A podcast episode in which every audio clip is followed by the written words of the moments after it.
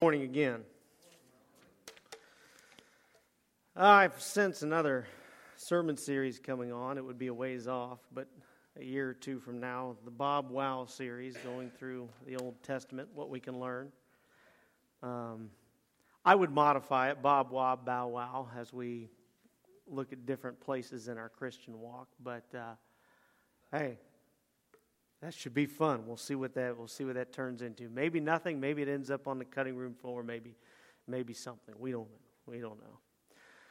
Well, uh, if if if not to beat a dead horse, certainly flog one that is in more uh, danger of losing its life. Um, yeah, there were some good parts and some bad parts about this weekend. Um, one bad part in particular um, was, uh, you know, a sporting event that I cherish. I think it's a lot of fun. Um, and we were in Michigan, which was doubly fun, uh, being in enemy territory, as it were. Um, and there, but there's multiple times. I, I, and if you're anything like me, you watch a game like that or watch any game, and you think to yourself, you know, with all the different parts and pieces and players that are running around, you think you just do your job, right? Just do your job. You don't have to worry about everybody else's job. You, you just do your job. That's it. You know, you don't have to you don't have to be concerned about this or that so long as you're doing your job to the very best of your ability. I gave up on the arthritis pen, by the way. I'm going back to normal. Um, you, you just you just worry about your job and you don't have to be concerned about the others. Do your very best, the responsibility that you've been given. And those are the things I think really we need to be thinking about when we talk about a family, when we talk about a church, when we talk about the job that you do uh, in life. I mean, all of these things. You're given, you're offered, you have the opportunity for certain responsibilities. And you get the chance to do that to the very best of your ability. Every time you do, it helps out someone else help someone beside you. Let's pray. Father, we thank you once again for the love that you've given us. We thank you, Father, for the challenges that you lay before us. We thank you for watching over us. We thank you for your, your interaction in our lives. And sometimes we notice it and we see it. Sometimes we don't, Father. And, and, and, and, but we know that you work in our lives. And so we thank you for it. Father, it is our, our goal certainly over the past things that we've been talking about when it comes to your church, for us to grow, to become what we are supposed to be, to be reminded of what we're supposed to be. I thank you, Father, for that opportunity that you lead us through in your word. In Jesus' name, amen. Well, I have personally, I've enjoyed this series um, on the church. This will be our last one before we go into our Christmas series. And I, am going to pick on her a little bit because she picks on me. Uh, Ashley is very good at telling me, you know, giving feedback on sermons and so forth. And she said the other day, she said, I really liked that crazy series that you did. That was John Young special, by the way. I really liked that crazy series that you did. And I said, Well, thank you. The conversation went something like this. And uh, I said, What about the current series? She said, I really liked that crazy series that you did. That was her sweet way. But hey, look, the fact of the matter is sometimes some of this stuff does get a little monotonous, a little dry. Now, just because some of the things are the meat and potatoes doesn't mean we shouldn't talk about them, doesn't mean we shouldn't go over these things. I'll tell you, a, a message, a series on the structure and purpose of the church needs to happen all the time, once a year, or once every two years, or three years. I mean, there's a lot of people that have a wrong picture. It's just plain old wrong of what the picture is, or what the church is, or what the church ought to be. And so we need to be reminded of these things and see them, see them through the Word of God. Today we continue with, again, really the meat and potatoes, some specifics on the church itself. And we've asked and answered a lot of questions throughout this series. The, the, uh, you know, what is the church or who is the church? Where is the church? When is the church? When do you do church? Uh, how do you do these things? Our purpose in life. I mean, just wonderful questions that we need to know. I'm going to tell you something. You need to know this. If you're going to call yourself the church, there are things you need to roll around and meditate on in your mind to make sure you have a proper perspective of the life you're supposed to live. And so we went through some of those things. Today we get to the last part. We get into some of the specifics about the church body here at Russellvania, the structure, but also some more uh, uh, responsibilities for you and for me. We're going to come back to Ephesians chapter 4 a couple of times during this, uh, during this message. And so you could turn there if you like. But as uh, we've been doing this series, we've been going to a lot of different verses and a lot of different passages. And so these things will be on your screen as well. As we begin, I want to give you just a brief, very brief uh, history lesson. Uh, or a reminder for some of these things in life. The church is structured a certain way. And this particular part of the body has been deliberately or is deliberately structured after the manner and order we see in the New Testament. In fact, it's the same manner and order that the eldership, as they look through, as they read through the New Testament, they say, look, this is the way this has been constructed and structured, this type of, of polity in our church body. And so it's very important to have it structured a certain way. Back in uh, the early 1500s, 1517, you've probably heard this before. German monk by the name of Martin Luther protested how and why the, the Catholic Church was carrying out the responsibilities of the church. Uh, and, and, and, it's through this protesting, this is where you get the term Protestant, right? Protestant church. It's through this protestation that he was attempting to reform the church, to reform the church. That's how you get Reformation, the Reformation, or the Grand or Great Reformation. And from that Reformation that, that took over Europe and just kind of took over areas of the world, from that Reformation came a number of different parts of the body. We, we know them maybe as denominations, right? Uh, just, just different ways of worshiping and, and different ways of, of, of coming together and how uh, they, they express that part of the body of Jesus Christ.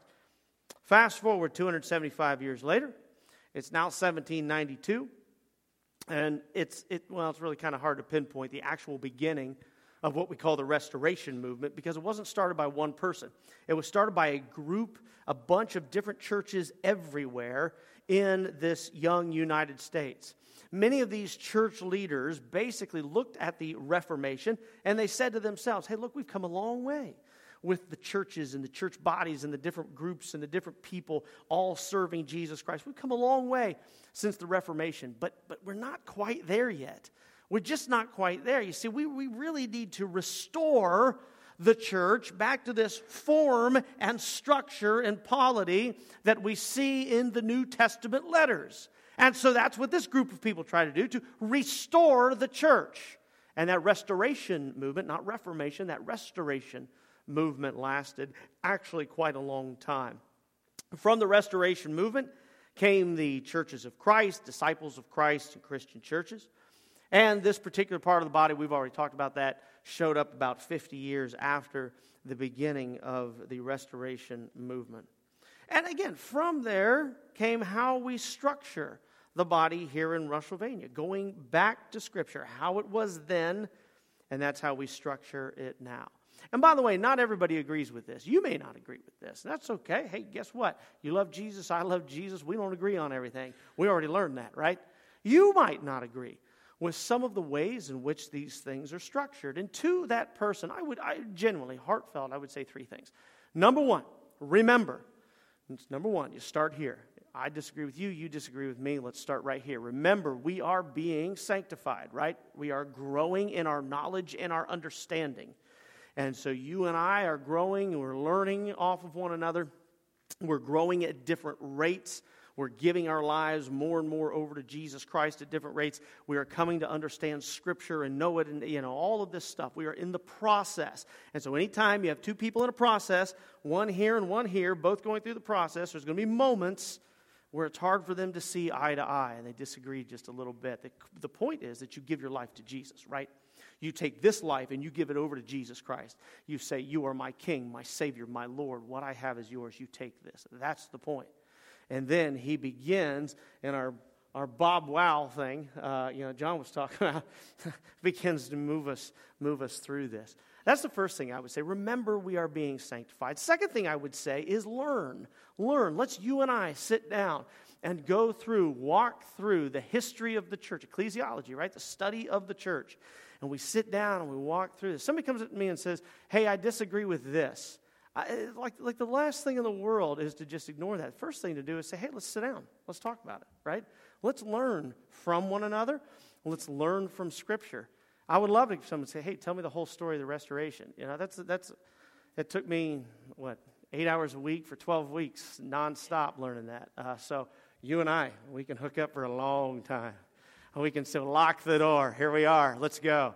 Uh, we could talk about all this, but if you want to, I encourage you to do those things. So, if I disagree, first of all, I'm being sanctified. Second of all, uh, we need to learn together. And then, after we have done all of those things, if we still disagree, we live in a day and an age with ease of transportation and communication, don't we? And so I say to you, look, you know, this Bob down the street's got, you know, their church meets, and I mean, they're, they're, it's right up your alley. Why don't you worship with them as well? I don't want you to come in here and hate the fact that you're here all day long. You know, so you get to worship with another part of the body if through all of these first steps we still can't see eye to eye.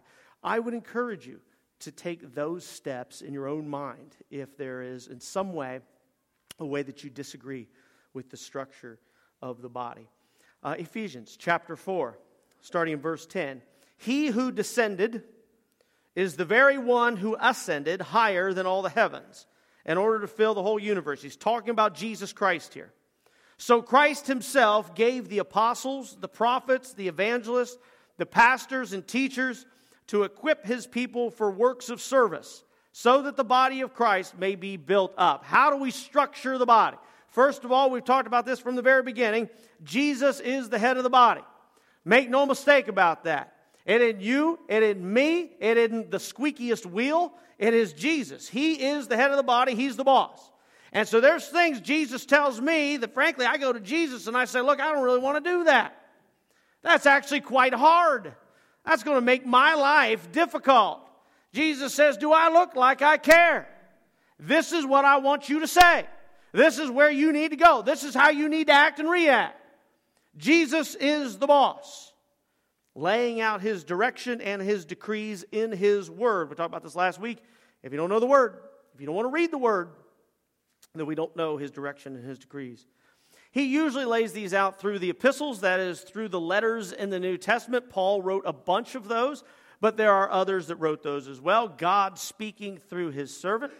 And it also comes through his direct revelation. We see Jesus talking to churches in the revelation of Christ. He sets up the way it looks, the way it's structured through these things. And then Jesus, through the power of the Spirit, God the Holy Spirit working in his church, he begins to appoint, he begins to, to give people an opportunity to serve and work inside the church. Different parts of the body to fill different roles in the body.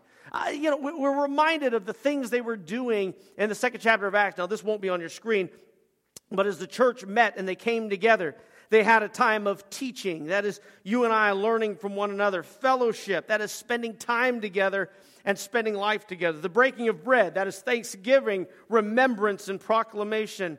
And also a time of prayer, intercession, and worship. This is the types of things that the church was structured to do on a regular basis. And so if Jesus is the head, if he's the boss, where does it go from there? How do we how do we end up on a daily basis being the church and doing the church? Well, first of all, there are elders in the church. Elders in the church. Now, elders are specifically chosen, especially chosen by God. Elders teach and are appointed by Jesus Christ through the Holy Spirit to do a lot of things. Sometimes we get confused and we mess up what the actual purpose and point of the eldership in the church is. They do a lot of stuff. In this particular body, you know, they make some decisions here and they watch finances there and they do this kind of thing and they all that stuff. But what is the goal of the elder in the church? It is to protect the integrity of the word being taught. That is the goal of the eldership in the church. I'm telling you, I have been corrected by elders of your body, and you should love that. You should love the fact that these guys, if there's something here, or a problem here, or an issue here, or something there, they'll call me out and say, Look, I'm not sure that's quite what that means in Scripture. You ought to take incredible comfort in that. They don't have any problem calling me out. Luke doesn't have any problem calling me out uh, if, I, if I mess up or do something, say something I shouldn't say. But that's their goal, that's their job. Now, they do other jobs as well, and it's all important. But the job of the, of the elder is to protect the integrity of the word. They are the spiritual shepherds of the church. Sometimes they're in the trenches, sometimes they're not in the trenches. Sometimes they're serving in this ministry, sometimes they're not. Sometimes they do this and do that. But through it all, to make sure that what is taught is true and accurate to the word. The eldership in this body works as one unit. They do not work individually, they work as one solid unit, a phalanx that cannot be penetrated. To make sure that what is taught is true, that it is practiced correctly, and that they know and understand and feed off one another for the Word of God. Even decisions we make, we bring it to each other, and we always act as a single unit, um, which is also very, very beneficial for this body. We see this develop, eldership develop, ultimately, if you le- read through Scripture, as an extension of the apostles, an extension of the apostolic role, at least, not really the apostles, but the apostolic role, as they went around and established these different church bodies.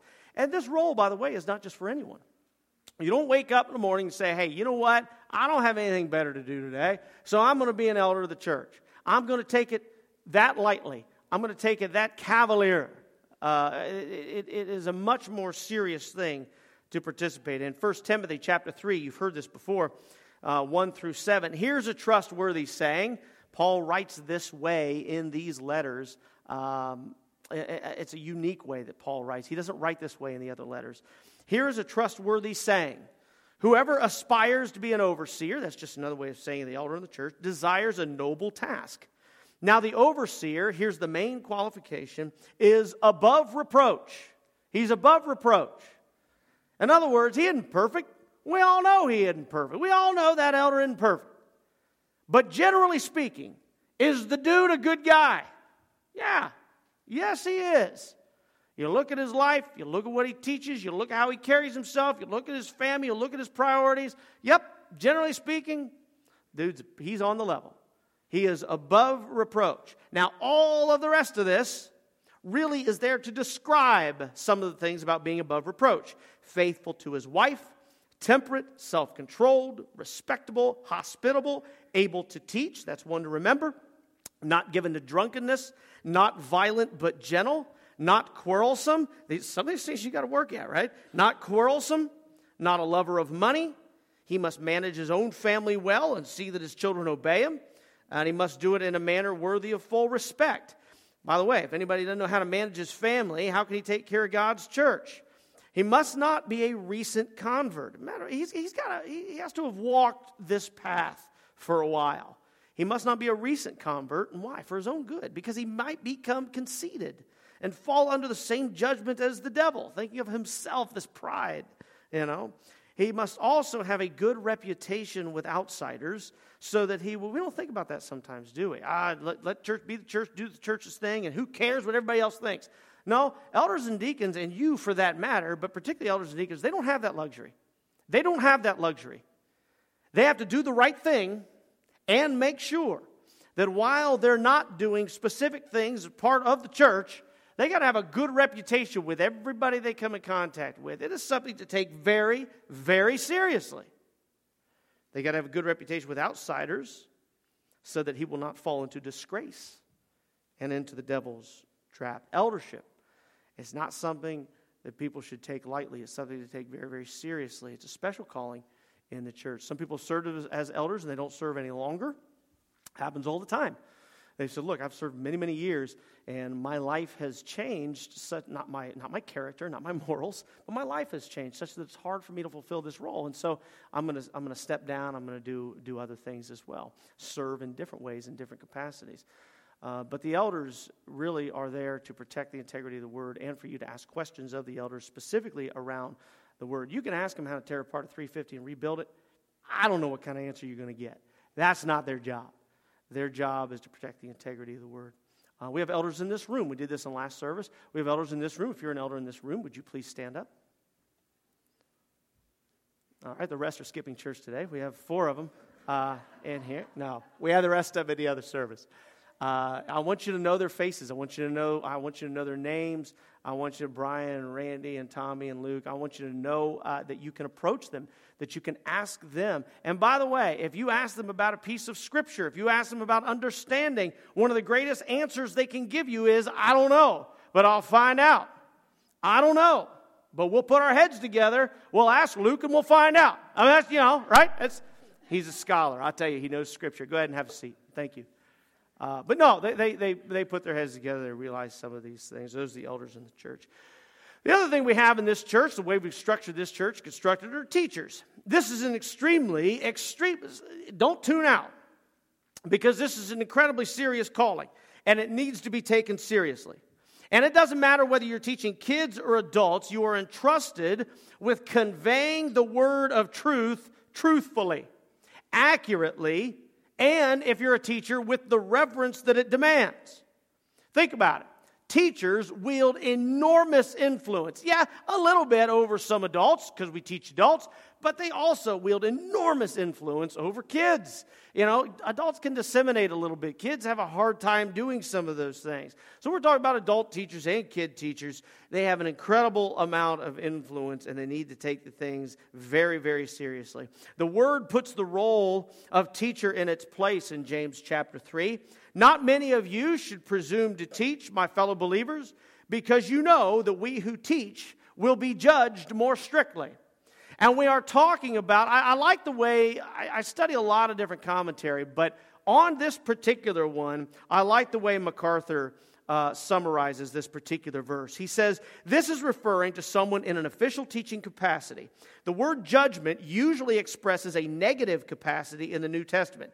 And here, it refers to a future judgment. Number one, for the unbelieving false teacher, we have those those exist in the church throughout time. That's something that the elders do to make sure it's taught correctly. The unbelieving false teacher at the second coming of Christ. And number two, for the believer, when they are rewarded by Jesus Christ. This is not meant to discourage true teachers, but to warn the prospective teacher of the role's seriousness. And so the qualifications of teaching Scripture is not that you're alive and breathing, it's much more serious than that. You've got to take it serious. You've got to know that this is an eternal charge with eternal consequences good consequences, or if you're a false teacher, bad consequences. All of these things are taken very, very seriously. The teachers are, are, or the elders teach in the church as well, but we have also separate teachers who have taken on this role. Also in the church, we have the deacons, the deacons of the church. Now, deacons are servants of the church. Yet another role that needs to be taken incredibly seriously. And, and the reason this needs to be taken so seriously, if you look through the teachings of Christ from beginning to end, the servant is the highest honor that he gives a person. The servant is the highest honor that Jesus gives one of his followers. The deaconship was chosen in Acts by the church in which they serve, Acts chapter, Acts chapter 6. And those days, when the number of disciples was increasing, so the church is growing now, the Hellenistic Jews, that is the Greek uh, Jews, among them complained against the Hebraic Jews because their widows were being overlooked in the daily distribution of food. This is just something that the church was doing in Jerusalem in that day. They had a, gr- a large group of people. They were handing out some food and making sure everybody had what they needed. Verse, tw- verse 2 So the 12 gathered all the disciples together and said, Look, we're not teaching anymore. all we're doing is this stuff, you know, which is cool. We need to do it.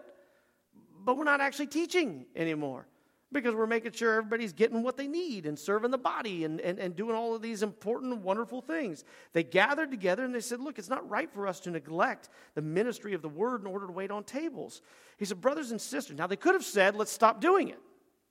But they didn't do that, right? No, this is vital.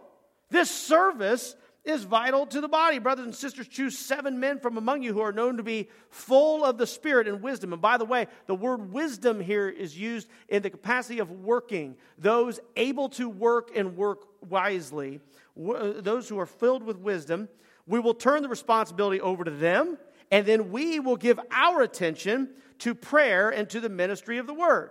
This proposal pleased the whole group, and so they chose a bunch of guys, and you can read about them in verse 5.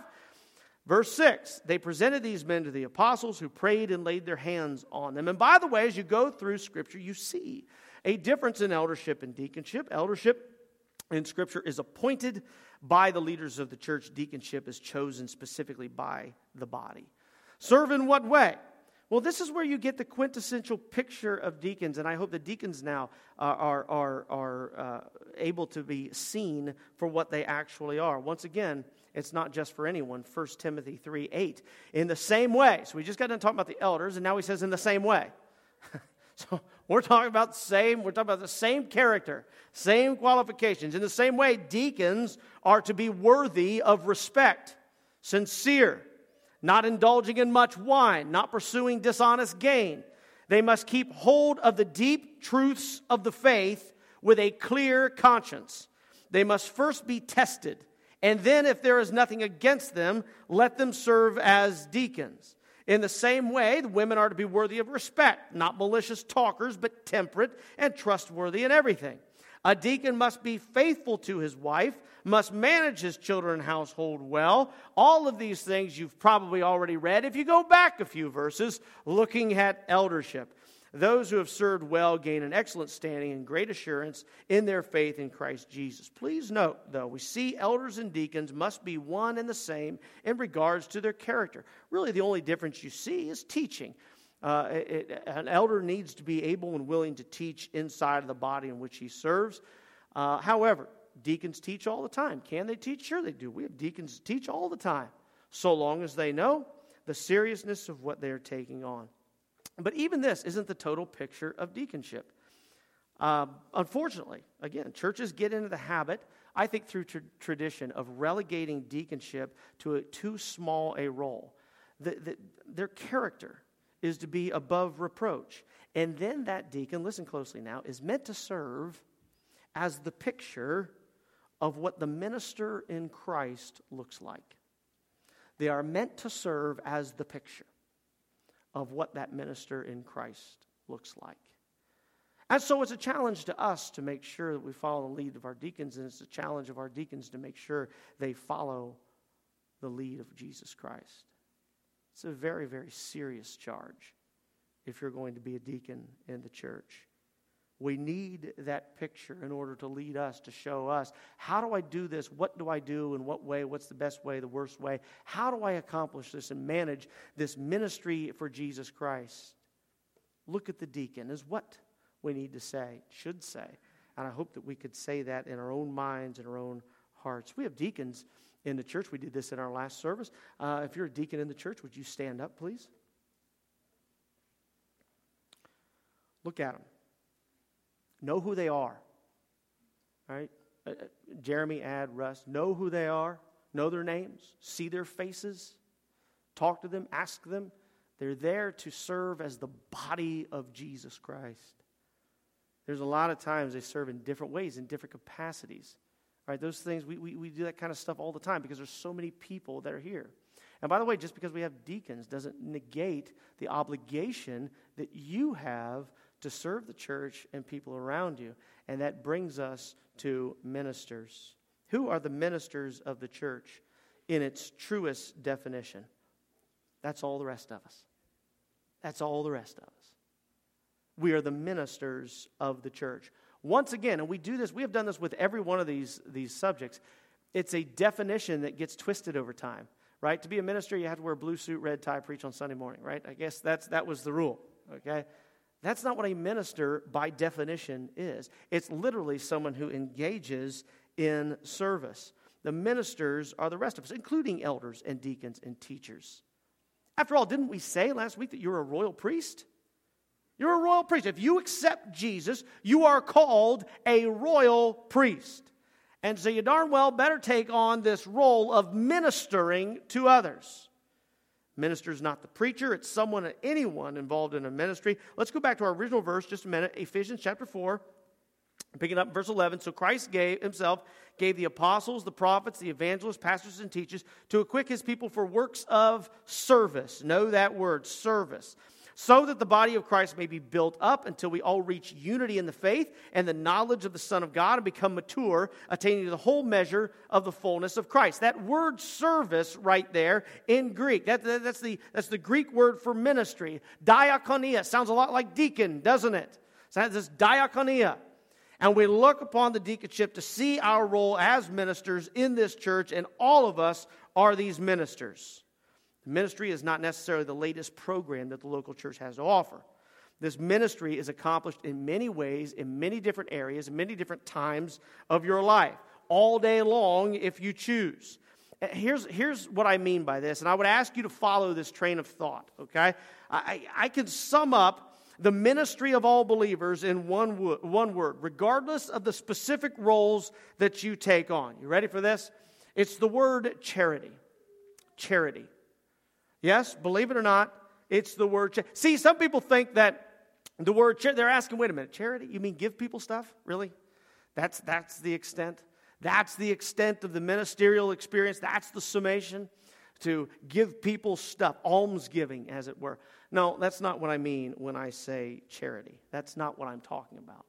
In fact, I'm not even going to tell you to give people stuff. I'm going to make it a lot harder than that. Charity, as the church, is not about giving people stuff, it's about giving people one thing. One thing. And if you take on this one thing, it's going to be extremely difficult. It is this one thing that you decide to do if you are fulfilling your role as a ministry or a minister and believer. If you do this one thing, this charity, and you take it on the way you're supposed to, there are moments, church, of extreme joy doing this. And to be honest, we can and certainly be tempted with moments of extreme darkness if we do this. I, I, I, I don't want to sugarcoat this. There are moments, if you're actually going to do this, that no one will ever know about, no one will ever see, that bring you to tears. And there are moments that no one will ever see that make you celebrate and rejoice in ways people think you're crazy. I may have walked around not thinking anybody's looking, going, just hearing about something. Yes. You will celebrate. Church, if you do this properly, you will be loved for it and you will be hated for it. If you live out the ministry of a believer, you will be remembered for it and you will just as easily be forgotten the next day. Some of those closest to you will not understand what it is you're taking on. It will be impossible for you to explain that there is something inside of you that says, I have to do this. If taken seriously, it is a challenge unlike any challenge you will ever face. Once again, charity is one of those words that's been cheapened. Oh, yeah, the giving of stuff is important. That's fine. The giving of treasure is very important. It helps people, it ministers to people, keeps the heat on in here, the lights on, the doors open, pays my salary. Okay? That's uh, literally, that's what it does. We don't have some parent church organization that gives us money. What you give, that's what we have. That's it. Okay? And all that stuff's important. It's important to do work in those ways. But charity means much more than that. Charity, in its truest definition, means this love in the Christian sense. Love in the Christian sense. Charity means forgiveness, service, encouragement. Charity means giving, it means mercy, it means teaching, Charity means leading, it means patience, it means sacrifice. Charity means evangelism, it means kindness, it means self control. Charity means discipline, it means not just giving of yourself, but giving yourself.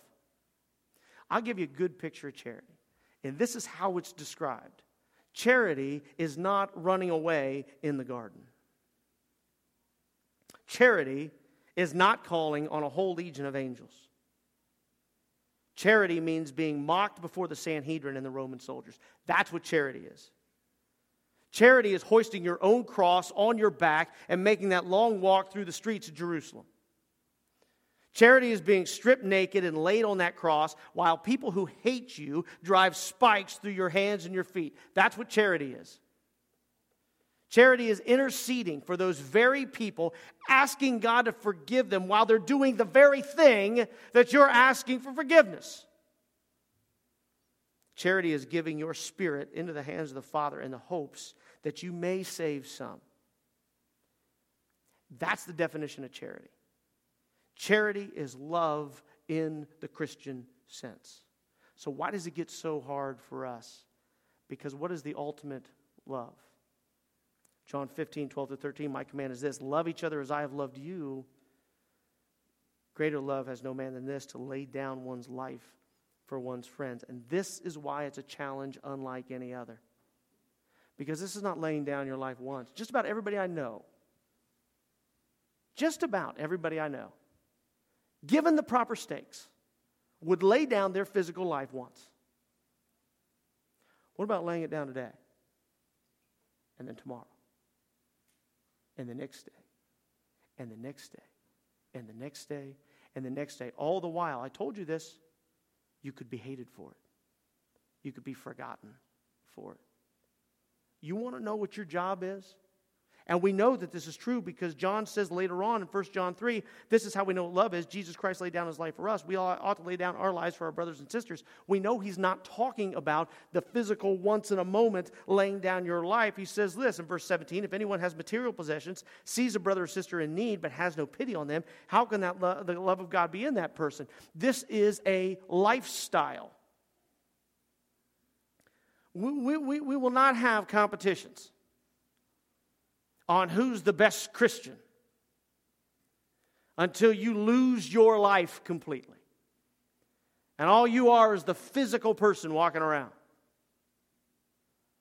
That's what the job of the minister is to give their lives day in, day out for other people. And I want to tell you something that will rub the wrong way with even some of those closest to you. They say, I don't understand why you're doing what you're doing.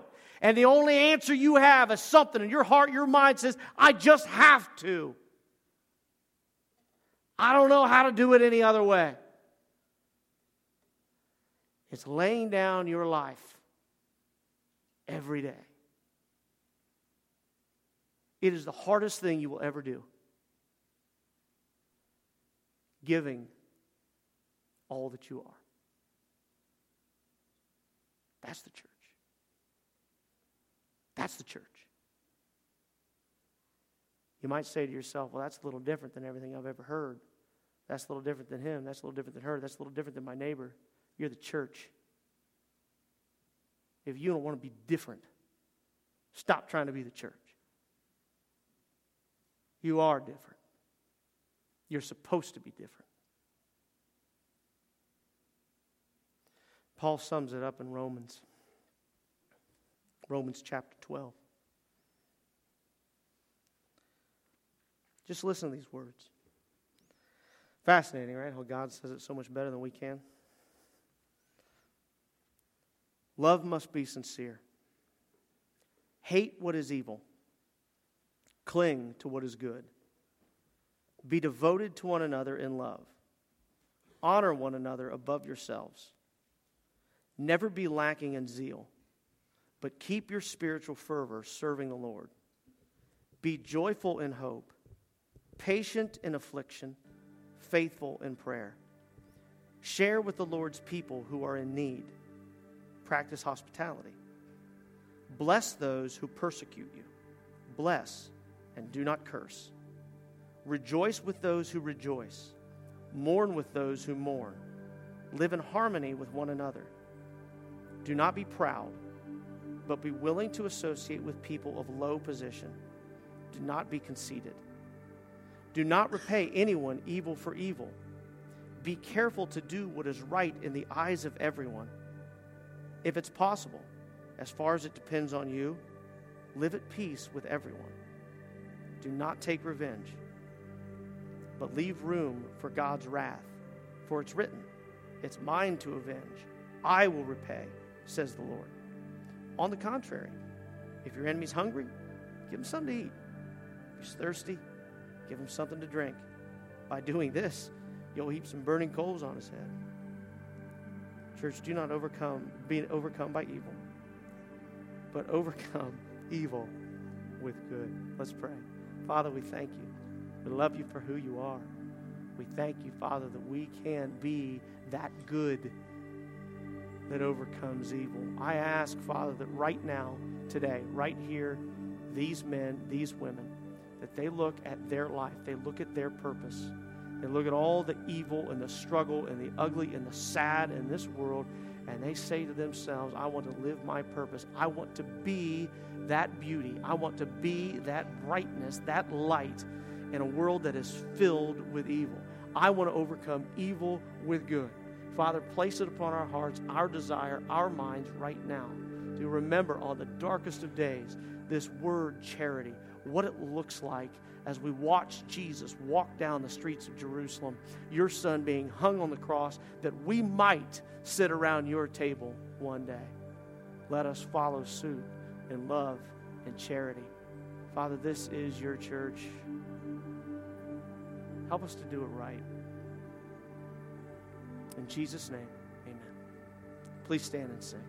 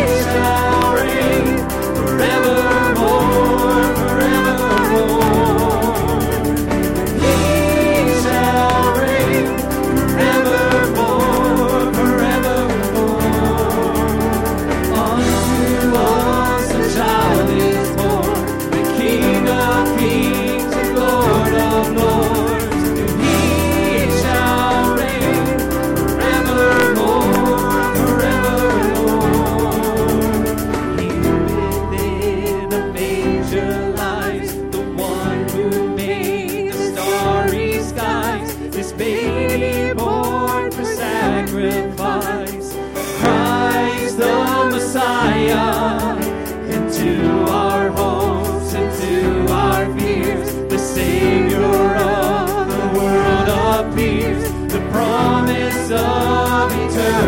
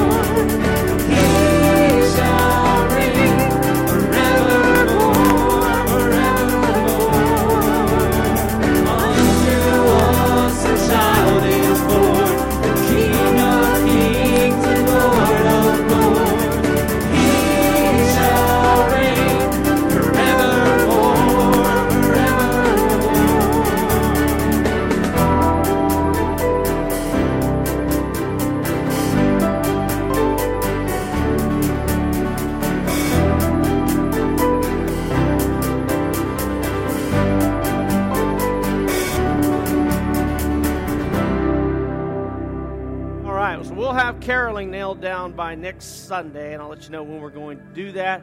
Also, uh, the church is decorated, and everybody, a lot of people participate in this. Of course, every ship's got to have a captain, and that's Leslie Fitzpatrick. She does all this stuff and kind of heads the whole thing up.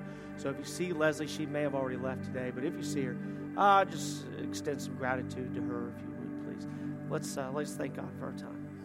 Once again, Father, we thank you. We love you for who you are. We love you for what you continue to do right now, today, as we as we're just reminded of how important, how eternal, how serious uh, your church is and the work of your church. I thank you. I thank you that every one of us in this room does not have to go stumbling through life. Every single one of us has a purpose. We have a mission, a job that we get to do um, that, that carries with it staggering results, staggering uh, uh, uh, you know, ramifications, Father. We thank you for that. We thank you that you help us along the way, that you guide us, that you love us, that you support us, Father. Help us as we leave this place to remember, especially now, but throughout our lives, to be that church and be strong. In Jesus' name.